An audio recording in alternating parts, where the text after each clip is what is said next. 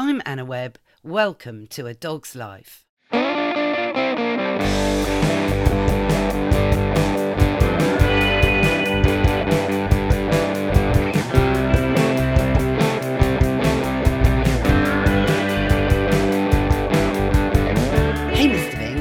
You know that I'm very excited at the moment because I'm preparing a talk.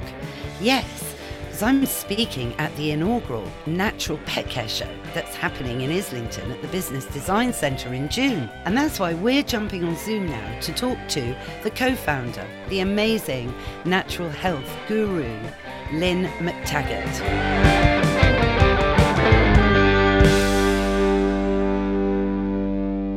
Lynne McTaggart, how honoured am I that you're on A Dog's Life?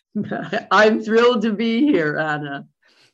Well, it really is amazing because lots of people who listen to A Dog's Life know that I'm very much a fan of alternative medicine and alternative practices in this age where conventional beliefs are kind of so predominant, maybe. And I'm absolutely thrilled to be speaking at your upcoming event in June, actually, at the Get Well show. But Lynne, you know, you've you've written seven books and you co founded the magazine that I also love called What Doctors Don't Tell You. Explain a little bit how it all began and whether animals had any influence in your direction at an early age. Well, I mean, I grew up with loads of animals. Um, my uh, mother had a special, wonderful um, uh, mutt called Mac. And Mac was almost like Nana to us in Peter Pan. She, I mean, I remember swimming and and her and getting out a little too far and and Mac coming out and nudging us back in. So we had an amazing essentially psychic connection with that dog. And then my mother bred her. And so we ended up with another dog, one of her offspring called Pepper. And, you know, we just had animal, we had cats, we had guinea pigs, we had salamanders. So very much I was surrounded growing up with with other kinds of living things.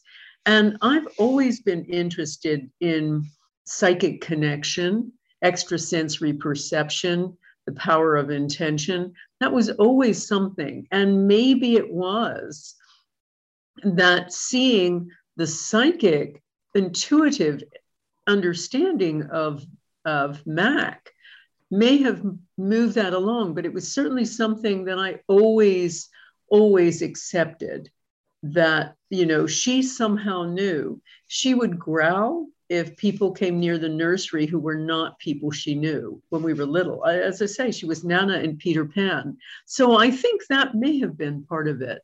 Um, how I came to what docs and alternative medicine as a career uh, was was later, and it was I was always interested in holistic health. Uh, you know, I was one of the early eaters of granola. You know, I mean, I was into that. I was into uh, TM when it first started.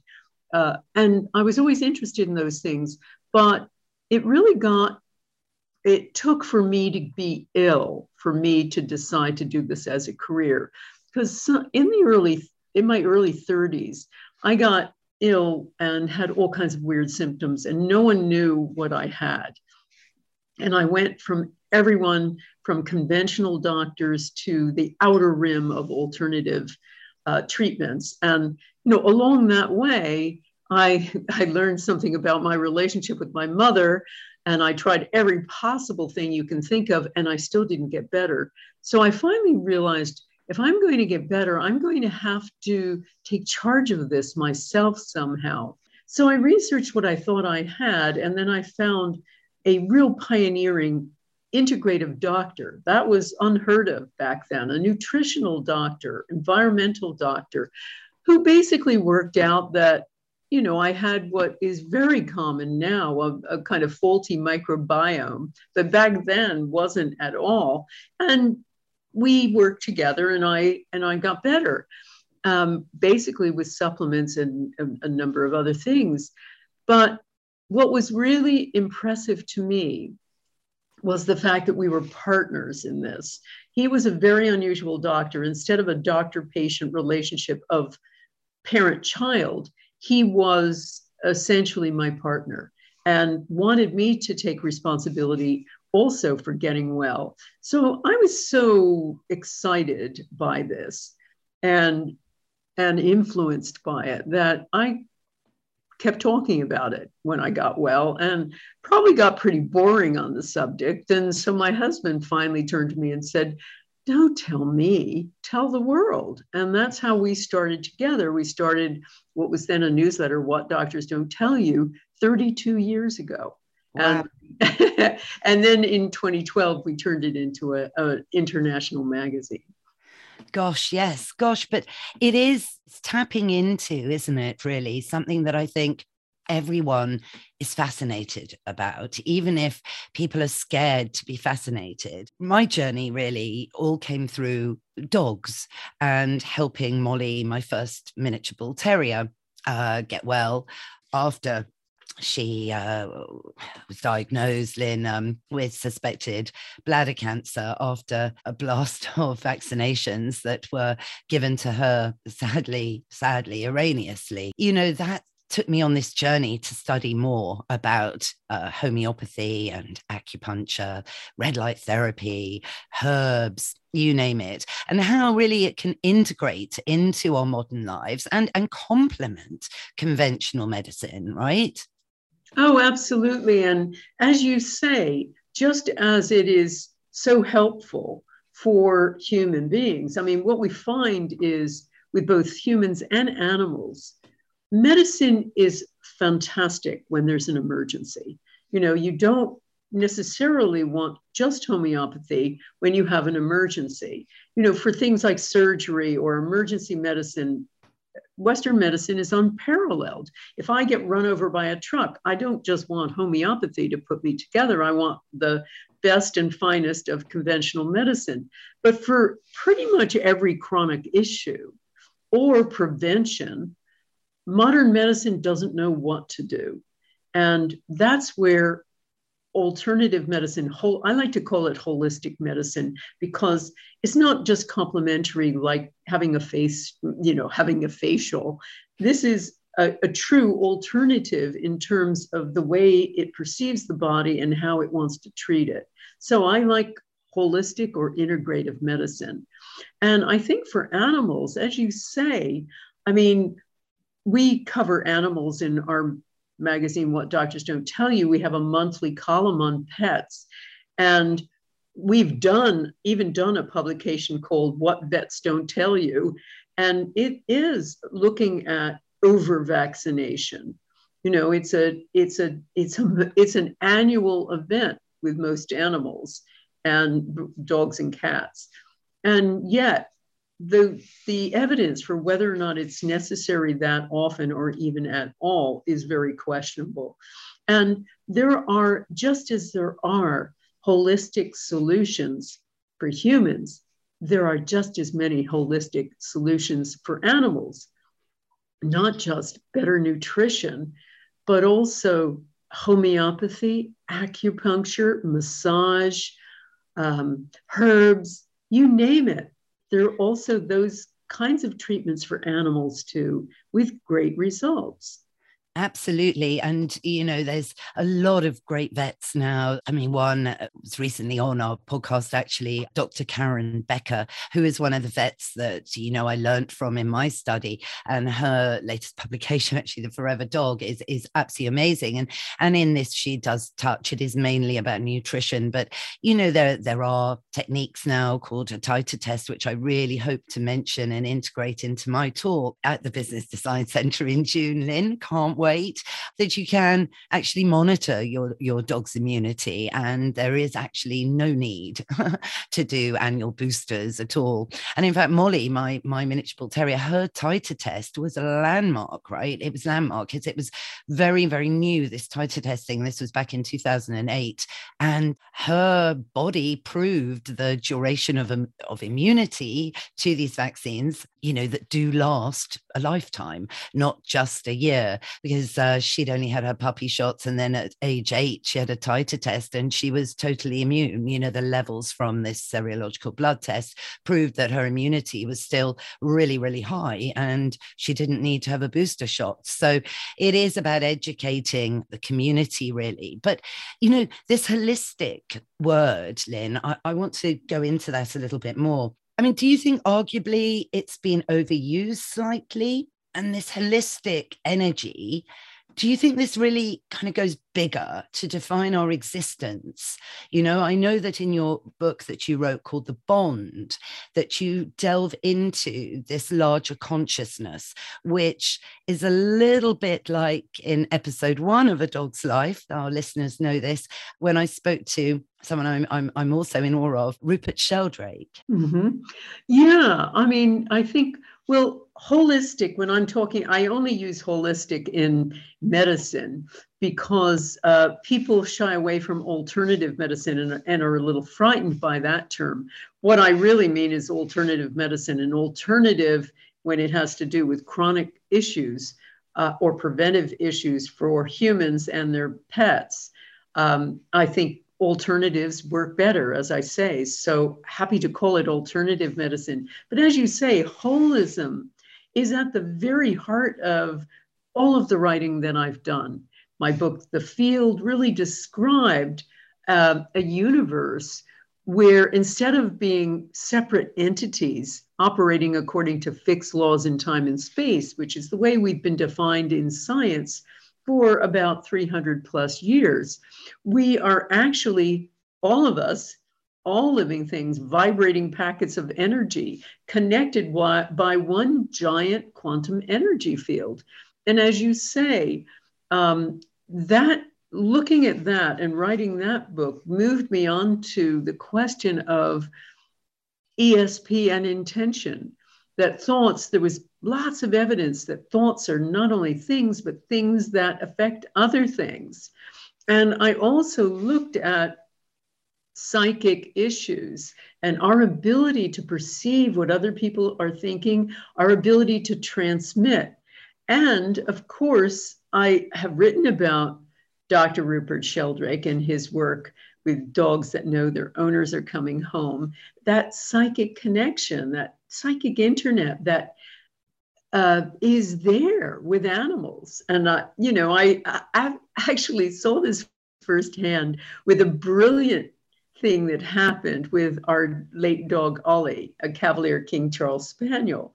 So, Ollie was quite a funny, haughty dog, you know, because those dogs have been bred by essentially royal decree in the initial uh, stages of creating Cavalier King Charles Spaniels for King Charles. And so we had some neighbors who were a little bit insulting to us one time. And we, I think a little while after that, we met them in, in a common that we lived nearby. We were walking Ollie, and Ollie did something I have never seen him do before or since. He walked up to them, cocked his leg, and very calmly weed on one of her Wellington boots and then turned around and weed on the other one. Never seen it before or since. And I, we just had to prevent ourselves from killing ourselves with laughter. It was just extraordinary. But he had picked up something. And so Ollie actually was my inspiration for the book, The Bond, because I saw the bond was all about were we meant to be competitive or were we supposed to live a more connected, holistic life? And the book was all about how to do so. And the reason I wrote it was I saw my dog befriend our next door neighbor's dog, T Bone, was a little Affenpinscher girl, despite her name. Now, T Bone was neutered, Ollie was not. Nevertheless, this was Ollie's best friend. When she came over, I watched him. He would let her play with his toys, drink his water, eat his food, and he'd always let her win at a game, even though he was slightly bigger. I also saw him one time digging our in our garbage, in our rubbish for a chicken carcass to share with her. I mean, it was like something from Lady and the Tramp. And I'm thinking to myself, wait a minute, there's no biological evolutionary advantage here. He just loves T-Bone. And you know, he, he's not going to propagate his family line with her. It it completely countered everything we're told about how animals behave, why they behave, that we're, you know, we are operated by our genes. All of that Darwinian stuff was just out the window with this. And that actually, that actually inspired me to write the bond gosh, I just have to read it now. I love Affen Pinschers, by the way. They're known as the little monkey dog. And uh, aren't they, Lynne? They're, they're very sweet. But yes, and, and this is the thing, it's it's about social bonds, isn't it? And I think, you know, we are living in a modern world where we live in houses, you know, certainly in the West, in the Western world, really. And it, it's interesting to see animals interspecies connection. I, I I'm a great fan of that expression. You know, relationships between dogs and cats, for example. You know, I've got endless stories about my cat, um, who's a, a street cat that moved in with Molly and I oh, nearly 12 years ago now you know, Molly hated cats prior to that, as we had a neighbor's cat that would sit on the flat roof next door and just sit on the edge of it and flick her tail and drive Molly mad when she went in the garden. And then Gremlin arrived, squeezed through our, uh, this little trellis. And I just got, thought, gosh, little cat, please don't do this. He was a kitten. Anyway, they became the best friends. Unbelievable, like the odd couple. And uh, when Molly passed, you know, Gremlin, you know, knew, you know, I, I kind of feel that, I don't know what you think about this, that cats, I know you've got cats. So do you think cats have a bit more of the ESP than dogs?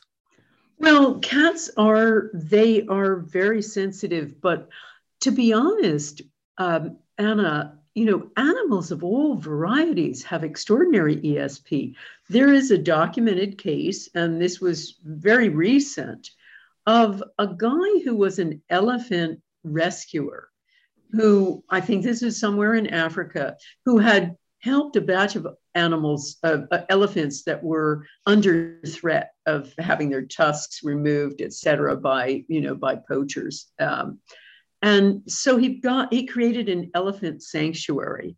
And I swear to you, this is the case. It was actually documented, it's in the newspapers, etc. When he died, the animal sanctuary was miles and miles away. When he died, the elephants came over one at a time in line, came around his house, mourned for like a day or so, you know, just giving him respect and then went back. Now, what was that? That wow. was an amazing example of the psychic ability of animals. But it's so evident in so much stuff. You talked about Rupert Sheldrake's work. He's done those amazing studies where he put um, a, uh, a, I think it's a gray parrot, um, a special kind of parrot that speaks, but also is known to be uh, psychic in one room. And then he put its owner about two stories down. And she would flip over cards. And one card was a flower. And the bird, you know, and these are birds that can talk, would say, had said, and they again, he he filmed this, documented this. Oh, what a pretty flower. And then um, he showed people in a bathing suit. And I think the the the parrot said something hilarious about these two little, you know, these people being, you know, eh, basically nudies. And so the parrot was constantly picking up what the cards were showing. Oh, I know. He said, What a pretty body. What a pretty body. And so the parrot was not only demonstrating the ability to speak and have cognitive ability to um, communicate, you know, because these weren't words he was just parroting back, but also he was um, he was also picking this up psychically. And there are just so many amazing instances of this. Um, we wrote about it in a course we did um, called Living the Field. We have sections of it, and one of them is animal energies. And it's all about the psychic ability of pets. And pets are known, dogs and cats known to pick up cancer. They're known to, um, and particularly dogs, to warn their, um, their uh, owners that they're about to have an epileptic fit, and so much more. Mm. They have an ability to forecast essentially, which I think is extraordinary. It is extraordinary. And this actually, well, this is how it all began. You see, many years ago, I launched the charity called Medical Detection Dogs. And one of the founders was this amazing doctor you may have heard of him actually, Lynne, uh, Dr. John Church. He did a lot of work out in Rwanda when there was the terrible wars going on, and he investigated the power of animals. And it was he that said to me years and years ago, Anna, you, you have obviously read Sheldrake, and um, I, I actually said, well, gosh, no, John, I haven't. You know, and um, he, he talked like this, and so he said, my dear, you simply have to read Dogs That Know when their owners are coming home. So I dutifully did did and had this massive landmark moment. And, you know, um, the rest is, is history, really. But, you know, it was his belief, Dr. John Church, that animals could smell disease or that disease kind of has an odor. So that dogs, with their huge olfaction, could obviously smell at a cellular level that there's disease present in their humans. But the bit that is the psychic, the, the bit that science can't really pinpoint, is the fact that the dog would tell their owner that they were sick. And we had this one amazing case study of a lovely lady called Maureen Burns and her collie. And Maureen actually went to her doctor, Lynne, and said, I know I've got breast cancer. My dog has told me. Um, and you know, she had five mammograms and they revealed nothing until finally the doctor found a tiny cancer. And it was caught so early that treatment was extremely effective. It was extraordinary. And it was the bond again that she and her collie had. And she knew her dog so well that she could really almost understand what the dog was trying to communicate to her simply one day by looking in the mirror together. You know, the dog was sat on the bed behind her. She was looking into her mirror in her bedroom and she caught the dog's gaze. And there was a, a connection and she knew. And it's that knowing, isn't it, Lynne? And probably everyone listening, I've never spoken about this on my podcast before, but what do you make of that? Well, no, I think it's knowing.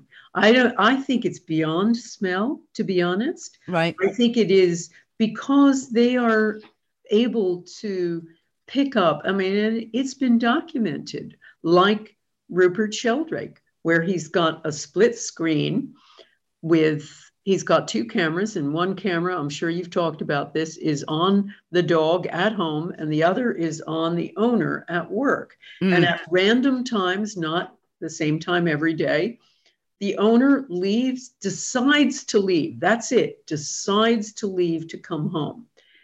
Before she even puts on her coat dog goes from sitting somewhere to the front door to wait now, that to me is not just, is not smelling, obviously, it's a psychic connection. And there are so many instances of this, um, of dogs rousting their um, owners awake because they know something's going on, like a fire uh, is about to erupt, or the um, they're about to have an epileptic fit. Now, how do they know that? And there's so much psychic ability between other members of the animal kingdom, like dolphins, etc., um, and friendships between non-related animals, as we talked about before. One of the things that I find fascinating, again, I wrote about it in the bond, is that animals adopt other animals, not only their own species, but other species you know, they have this ability to be friends and to connect that is beyond and to help and aid that is well beyond any evolutionary advantage. You know, they are not blind robots, you know, uh, programmed by their genes, as the neo Darwinists like Richard Dawkins would say. These are sentient beings. And our problem is we don't get. We need to understand far more about how sentient animals are. And that is the extraordinary thing. I mean, I know that there was a story of a chicken, I think it was a chicken that adopted all different kinds of animals and was and was nursing them. I mean, it was extraordinary until she got to the point where I think one was a rabbit and it was just too big. But there, there are many documented cases of that kind of interspecies, not only friendship, but but mothering. And yes. so we have to start looking and understanding animals on a whole different level you know, we're the ignorant folk here. I agree. And this is it. I, I really think, you know, mankind has uh, lost it, I think is one way of putting it, Lynne, at the moment. In a way, the pandemic uh, was you know has perhaps allowed us to go inside a little bit more i mean i know you know the lockdowns they were dreadful and so on but i think you know some introspection is often a, a, a way of finding, you know, some humility in a way, Lynne. Would you agree? Oh, yeah. And of course, this raises all kinds of issues. You know, if animals, I mean, they're discovering. I've been reading a book about how in, amazingly intelligent octopus an octopus is. And you start thinking, whoa, this changes everything you know how they're able to do things and they, they've done all kinds of studies now with birds and lots of other animals demonstrating their extraordinary intelligence and it's just the communication issue that and that's the reason we don't know this but we need to tune in much more and change that paradigm and that would include with our pets to understand you know what it is they know and how sentient they are, how they pick up things. I know. Uh, and and what we can do to communicate with them better. And I think that's really the way of expanding ourselves a bit, perhaps like your work in the field, you know, to this bigger picture that is the electromagnetic fields that connect us all as emotional sentience because dogs obviously are and you know governments around the world are you know allegedly now you know for example in spain they've made animals sentient in in law uh, as opposed to being chattel. But you know they still continue bullfighting, which yeah. seems a yeah. little bit, you know, not not uh, totally consistent, shall we say? But it is this humbling. I know, and, and dogs that know when their owners are coming home. I'm so looking forward to reading the Bond, as I feel that will expand on uh, my learning so far, if you like, with Rupert Sheldrake's work. But thinking about this and, you know, living in London and living in cities, because I know you are a New Yorker, which I also love about you, Lynne, because I adore New York. I, I think the world really, well, for me, it revolves around three cities. I know, Anna. I should point out, though, I'm an ex New Yorker. I've lived in London for 30 something years. Yes, so I'm here. yes, no, I know. But you see, wait, you see, I really feel, you know, the world is centered around London, Paris, and New York. And I think sure. once you've lived in any one of those cities, you can easily just adapt and merge and fit. Because I lived in Paris for a couple of years when I was much younger, working. I absolutely adored it. And, you know, New York is, i I've visited several times, but I've never lived there or spent a huge amount of time there. But one day, you know, never say never. But I just feel as well, it's that kind of energy again. If we're going back to energy, energetic healing, energy that connects us, this invisible network, electromagnetic fields, this aspect that, of course, the Darwinians and so on and conventional scientists, uh, you know, have issues with. You know, I feel that these cities kind of explain it a little bit. Do, do you get what I mean? It's like that's a really interesting thought, Anna. Yeah, because we are, you know, we're closer to each other. We're all cheek by jowl a bit more than you are in the country. and you know we we pick up on energy we pick up on the energy around us i mean new york is the super buzzy city. I mean it's a place i enjoyed it there. I was there when i was you know in my 20s and it was great. It was the place where you could get a bagel at three in the morning if you wanted to. And it was a place of absolute buzz and connection and networking etc it was it was a place for the very young too. Uh, and you had that kind of connection. So i see what you're talking about and maybe just is that manifest. But the interesting thing about the new science and that's really what what my work's all about is the science that is beyond that is and the scientific pioneers who have come up with discoveries that lay waste our scientific paradigm that we have, our view of the world, because, you know, science writes the story we live by. And the story we've been told up until now is really out of date. And so all of the new discoveries that I've been I've been writing about and that occurred from about the 1980s onwards. So it's not yesterday even with the advent of quantum physics in the early 20th century. But they define us as much, much different, that we all do have this invisible connection, that we're all connected by a quantum energy field, that our thoughts are, are also out there in the field. A lot of my work is about demonstrating our ability to heal including, by the way, animals. I mean, one of the things that I do is, and wrote about, was group intention, group sending thoughts to each other for healing. And it happened by accident, just in putting people into groups to try it out um, in a workshop of mine in 2008. And people were experiencing extraordinary healings. Now, what I've found is small groups of intention you know, call them secular prayer groups if you want, are extraordinarily powerful also for animals.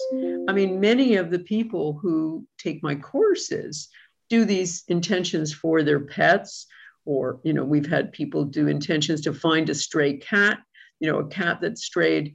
We've found, uh, we've done intentions to heal horses, all sorts of things like that. And we found again, that power to heal is something that's there with all of us, within all of us, and you just need to learn how to access it. And it's not difficult, but there are certain techniques, of course, but we all have this innate power.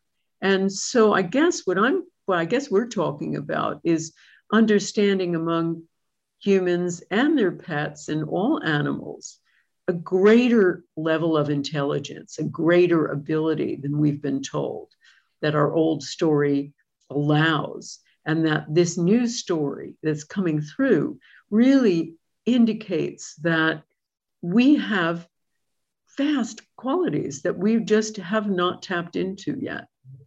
Yes, or that we've lost. You know, we look back to our ancestors that didn't have mobile phones, they didn't have any telephones, they didn't have the internet. And, you know, back in the past, in the hunter and gather age, you know, how on earth did they communicate? You know, they might have killed a huge ancient cow or something, you know, and a couple of people couldn't have taken that cow, dead weight, all the way back to their little village setup. So it's reported that you know lots of people would come to help but how did they how did they know going back to that word know you know how were people communicating no that's such an interesting insight to say anna too that we've lost it modern western man and woman has lost it because as you say these indigenous cultures um, really understood that. I mean i i find it very fascinating that na- certain native cultures will operate on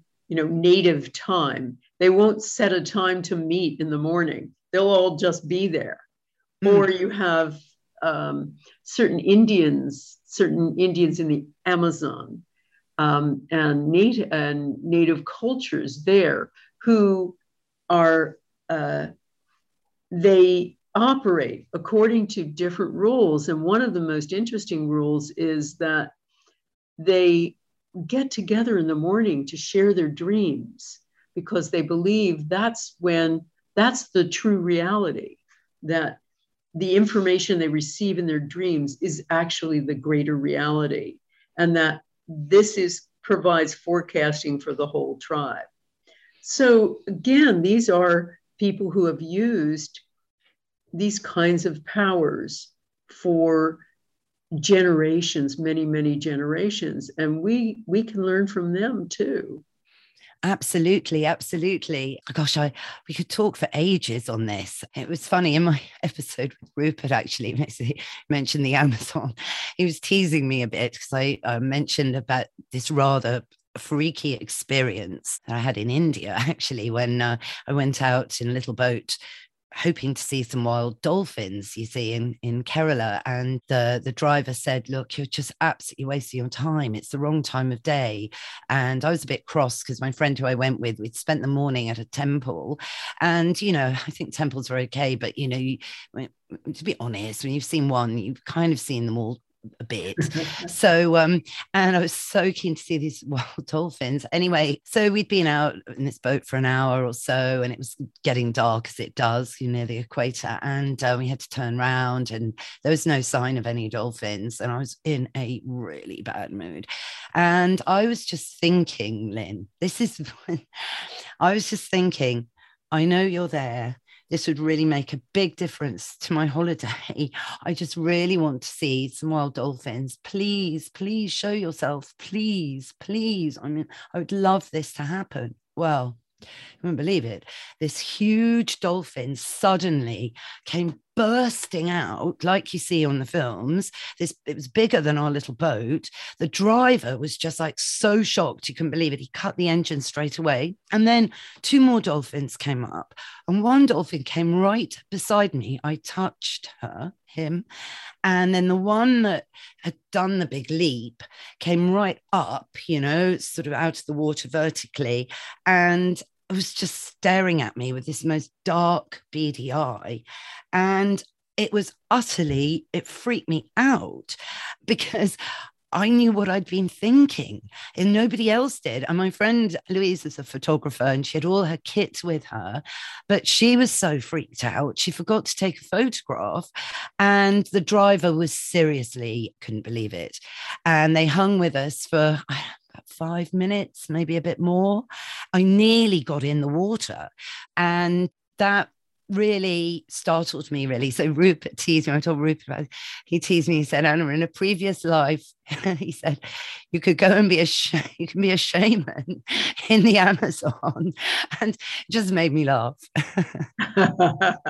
you bet absolutely well it's a perfect example it's a perfect example and of course, we don't document these amazing situations. It's like knowing, not hearing from someone for five years and them phoning you and thinking of them and then suddenly phoning you, or you thinking, oh, I'm going to hear from this person. The person comes into your head for no reason. Again, you haven't heard from them for five or 10 years, and they do. Well, it's that kind of psychic ability that we just don't we don't cultivate. And you've demonstrated that, you know, out of nowhere, this giant dolphin appears, you know, after you've been thinking about it. So we need to do more of this. We need to do more study of this and appreciation and use of it. And as I say, we're seeing it all the time with animals responding to the power of intention mm. as a heal, a healer it's it's brilliant. I I just you know I I, I just love this because it kind of gives you hope in a way that there is more to our existence um, than simply you know the materialism, I suppose. Oh, absolutely. I mean, we've seen, you know, I've been doing Power of Eight groups, as I say, since 2008. I've also done giant intention experiments. This gets really wacky, where I've been working with scientists around the world who are at prestigious universities like Princeton and um, University of Arizona, Penn State, et cetera, who have set up uh, very well controlled studies And I've had my audience send intention to change something. And we've done everything from trying to make seeds grow faster to purifying water, uh, making moving it via one pH to uh, lowering violence in war torn areas to healing someone of post traumatic stress. And I've done more than 40 of these with, you know, thousands of people around the world participating all at the same time, and the scientists doing the calculations. And of those 40, 36 have shown positive, measurable, mostly um, significant um, effects. And with the small groups, the Power of Eight groups, small group healing for some member of the group or outside, you know, we've had thousands of healings. I've had two people get out of their wheelchairs. I've had people cancel surgery, people reverse their cancer. I mean, extraordinary, extraordinary stuff over and over and over again. And I don't need any more convincing that we do have these abilities. We just need to cultivate them. Yes, yes. Oh, Lynne, well, everyone can find out a bit more, can't they, in June? So just give everyone a quick heads up of the amazing exhibition that's coming to Islington in June, where I'm honored to be offering a talk. Well, we're so thrilled to have you, Anna. And we're going to be at, it's called the Natural Healthcare and Natural Pet Care Show. So we've got two shows in one. Um, and it's going to be at the Business Design Centre from June 17th to 19th. And we would be delighted to have you there. We've got speakers who are going to be talking about all kinds of things about animals and all kinds of ways to heal humans too, and loads of exhibitors demonstrating all kinds of amazing ways to heal yourself and your pet. It's going to be great. And for me, you know, it's fabulous. I, I don't have to travel awfully far to get there, which uh, is a great bonus. Absolutely, Anna. And what day are you speaking on? I believe I'm speaking on the Friday. I, I just wasn't sure which day to to nab really for for the the talk, Lynne. Really, I hope visitors will come on the Friday. Oh, Friday's always a busy day, but everybody out there, come and see Anna on the Friday. And then there are, as I say, all sorts of other things to see as well and to pick up for your your pet and yourself. Yes, it's going to be great. I mean, i am certain I'll be there more than just on the Friday as well, just to learn, sit in. I'd lo- i shall be sitting in on your talks, Lynne. That's for sure. So, uh, so much. And I should probably mention that our the website is getwell.solutions. Uh, yes, but the show is called the Natural Health Show. Yes. Natural health care and natural pet care shows. Yeah. And I love the way you've integrated pets into this because this is the first time, right, that pets have actually got a whole dedicated section. Absolutely, Anna. And I think one of the exciting things that's really happening is the natural pet care movement is really growing, hugely growing. Um, I'm excited to see that there are so many natural animal foods, pet foods now out there. There are so many uh, natural animal treatments. Um, there are, you know, it's more and more of a, as I say, of a, a an explosive movement toward doing the same for your animal as you do for yourself. Um, there's we're going to have a lot a lot about raw food too and the pros and cons, et cetera, et cetera. So if you're interested in, in natural pet care and natural human care for yourself, it's a, it's a good one-stop shop. Absolutely. Well, our listeners are interested in natural health, and um, many of them are already raw food feeders and interested in homeopathy and red light therapy too, which is something else um, is one of my big passions actually since 2014. I know that's uh, going to be showcased at the show. So it is, it's really exciting. And I love the fact that natural health is really, as you say, exploding in pets. It's been a long time coming, I think. And yes, it's all going to be showcased at the Business Design Centre in June. Cannot wait, Lynne. And thank you so much for giving us your time today. Thank you so much, Anna. It's been a real pleasure to speak with you. That's our show, Mr. Binks. What did you think? Yes, it is very interesting the realms of possibility to explore naturally What's that? Oh, yes, you're right. It is time for Woof of the Week. It's the date for your diary, the Natural Pet Care Show, the 17th to the 19th of June at the Business Design Centre in London. Well, I hope you all enjoyed it. If you did, please rate and review the show wherever you tune into your podcasts. Thanks again to Lynne McTaggart, and I definitely will be attending one of her talks at the Natural Pet Care Show. All the links to Lynne and the show and how to buy your tickets are in the show notes. Thanks also, of course, to Mike Hanson, my producer. Find out more about him at Pod People UK and I'm at Anna Webb Dogs. What's that, Mr. Binks? Yes, you're right. We will be back in your feed next Sunday. Why don't you subscribe now? Because that way you'll never miss another show. Bye for now.